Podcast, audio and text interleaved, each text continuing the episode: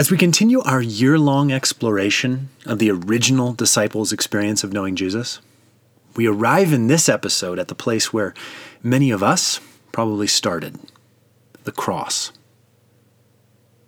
Because oftentimes, in our both Western and American view of Christianity and evangelism, we begin with theological information rather sometimes than the personality behind said theological information. In essence, we want people to accept the work of the cross, while sometimes forgetting to make sure they know the man on the cross. For the disciples, it was not this way. It was their friend, their master, who died for them. When they spoke about the finished work of the cross, it was Jesus who was emphasized as the personal reconciler of God and man. The cross was not a link in the chain of some systematic theology.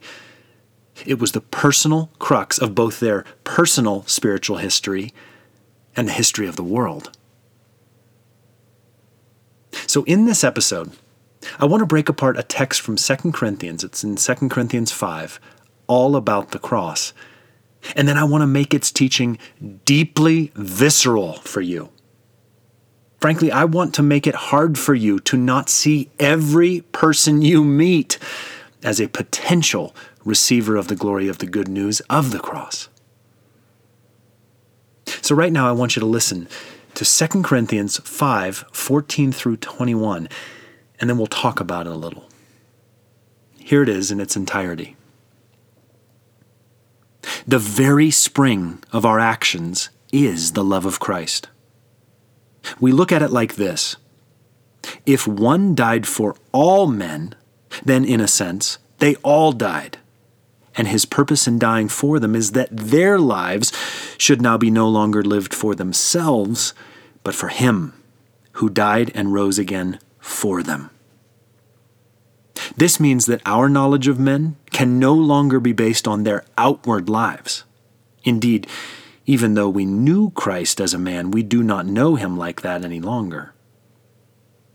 For if a man is in Christ, he becomes a new person altogether. The past is finished and gone. Everything has become fresh and new. All this is God's doing. For he has reconciled us to himself through Jesus Christ, and he has made us agents of the reconciliation. God was in Christ personally reconciling the world to himself, not counting their sins against them, and has commissioned us with the message of reconciliation. We are now Christ's ambassadors, as though God were appealing direct to you through us. As his personal representatives, we say, Make your peace with God. For God caused Christ, who himself knew nothing of sin, actually to be sin for our sakes, so that in Christ we might be made good with the goodness of God. All right, let's begin back at the beginning with a few thoughts, and then, like I said, we're going to make it very real, very personal at the end. So let's begin back at the beginning there in verse 14. The very spring of our actions is the love of Christ. And here's why I started at this somewhat random midpoint of 2 Corinthians 5. Because in light of what we're going to be talking about over the next five weeks the cross and the magnificent love of Jesus for us if love is not the spring of our actions, the compelling force from within our inner life, then, friends, we have not begun to begin. We have somehow espoused a, a counterfeit Christianity. After all, look at the ending of this section. For God caused Christ, who himself knew nothing of sin, actually to be sin for our sakes, so that in Christ we might be made good with the goodness of God. You see, he took our filth, we get his goodness. He took us, we get him. And what is his essence? Uh, what is the animating force behind the work of the cross? love. The very spring of our actions is the love of Christ. He goes on, we look at it like this. If one died for all men, then, in a sense, they all died. And his purpose in dying for them is that their lives should now no longer be lived for themselves, but for him who died and rose again for them. This is what I really want you to hear in this episode, right here. Do you understand that Jesus died for everyone, not just for, quote, Christians? And that in so dying, he put to death death for everyone?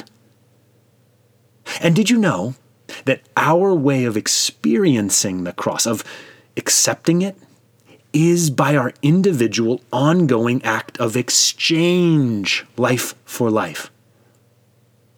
Jesus died for all, and all may believe. The work of his life and death was for everyone, and the work of our lives is to make everyone aware.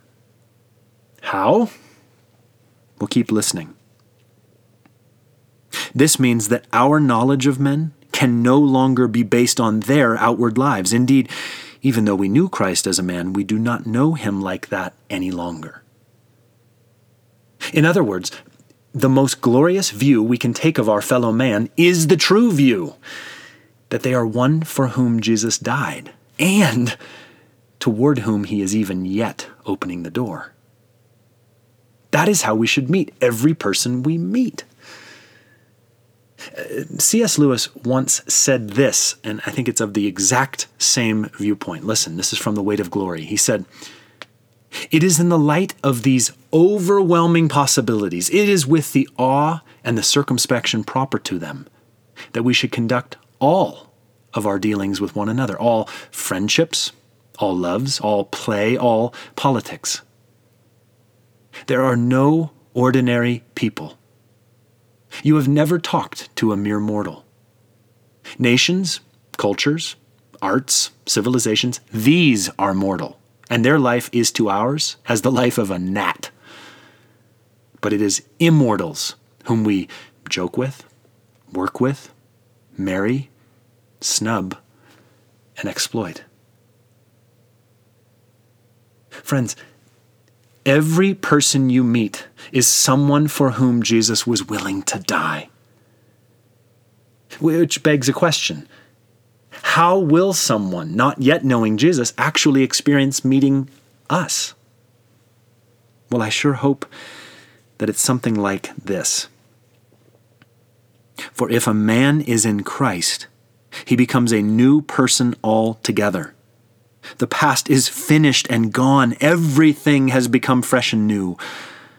All this is God's doing, for He has reconciled us to Himself through Jesus Christ, and He has made us agents of the reconciliation. Friends, if we believe what we say we believe about the cross of Jesus, then who are we? Not doing life on our own, not just a better version of our old selves not still mired in our old brokenness, is not in any way old, not striving religiously to right ourselves, not minding our business and just doing our own thing. Oh no, we are none of that. What are we, in fact? We are in Christ, new, not who we used to be, done with our past, fresh and new, set free by God Himself, reconciled personally by Jesus and we've been given an eternal job to do, extending that reconciliation as far as we personally can. So, what are the limits Jesus has set on our agency as reconcilers? Well, I would say it's the same as he set on his work on the cross, i.e., none. He died for all. We are called to get to all. Let's keep going. God was in Christ, personally reconciling the world to himself, not counting their sins against them, and has commissioned us with the message of reconciliation. And what is that message of reconciliation? Well, he just told us. God was in Christ personally reconciling the world to himself, not counting their sins against them. The message is Jesus has already set you free. He's not mad at you. Come home. In essence, every human being is on the cusp of being the freest person in the universe. That's our message. And it's supposed to be the way our lives feel to others. In fact, I want you to listen to our job description as he goes on. We are now Christ's ambassadors, as though God were appealing direct to you through us. As his personal representatives, we say, Make your peace with God. The language here and the responsibility described makes me mindful of an image classic in the history of warfare. It's of a, a pitched battle, or let's say a series of pitched battles, during which at some point a suggestion of truce arises. And then what happens? An individual, one solitary human being out of the mass, puts up a white flag, meaning stop, lay down your arms. And then between the two armies, they venture forward, in between the lines, to offer a message of peace. My friends, that is the spirit of our never ending ambassadorship. To ourselves, completely to surrender, to put up our own white flag, and then to march out, carrying it as a banner of peace. It is the personal peace of Jesus we proclaim to all. It is already ours and we want everyone to have it. Let's finish this section. For God caused Christ, who himself knew nothing of sin, actually to be sin for our sakes, so that in Christ we might be made good with the goodness of God. Or to put it another way, the Father offered up his Son who had never done anything wrong, in order to make it like we'd never done anything wrong, so that in Jesus, you and I might be made sons and daughters in union with our Father God. And if that isn't enough to grab you, well, then I want to introduce you to yourself and, frankly, to every human being who's ever lived. So here's the visceral part that I promised. I want you to imagine a man who is shaken awake at the loud sound of the door of his dungeon cell opening. And he's laying on the hard, cold, wet tile. Frankly, it's a filthy place. Urine, excrement, blood, all over the cell. It's horrifying. And he's told to get up and to come with the commandant. And terrified that these are the last few moments of his life, he gets up. He's nearly naked. He's wearing just sort of a tunic that's just shreds. And there's pain even as he rises in his joints, on his back that has been whipped and scourged many, many times. He stands to his feet shakily, thinking, These are the last moments of my life. And he follows the commandant out into the hallway, and all he can hear are the early morning sounds and groans and cries of the other prisoners. And he follows the commandant down the hallway, not even wanting to look to his right or to his left into the other cells. And they go up a flight of stairs, each step hurting in his joints. And as they come toward the courtyard where he's typically beaten, they do not turn in. They pass by it. In fact, he's going to a part of this uh, prison that he's never even seen. It's actually toward where the soldiers gather. And as he comes in, all of the soldiers in that space, having their breakfast, turn and look at him curiously. They eye him. And he doesn't know what this means. He thinks that this is perhaps preparatory to himself going to be killed. But no. They take him through there and into a storage room, and they hand him a fresh tunic. They tell him to dress quickly. He takes off the old one and puts on the new. Then he is led to somewhere that he cannot believe it's possible. He is being led toward the outer door, the outer gate toward the city streets. And the door is opened.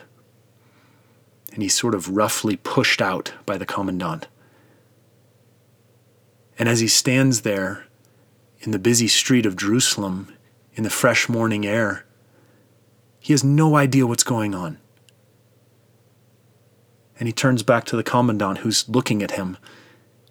And before he can even ask what it's all about, the commandant simply says, Look up yonder. See on the way up the hill there? Look, look. Do you see that man carrying a cross? That is the one who took your place. If you're interested, you could go and see for yourself. Friends, as we begin our five episodes looking at the cross, I want to remind you that every single human being, including you, is Barabbas. You deserved what you had, and Jesus, not accepting it, took it for you. How does that make you feel? And how does that make you feel about every single person that you'll encounter this week? Thanks for listening.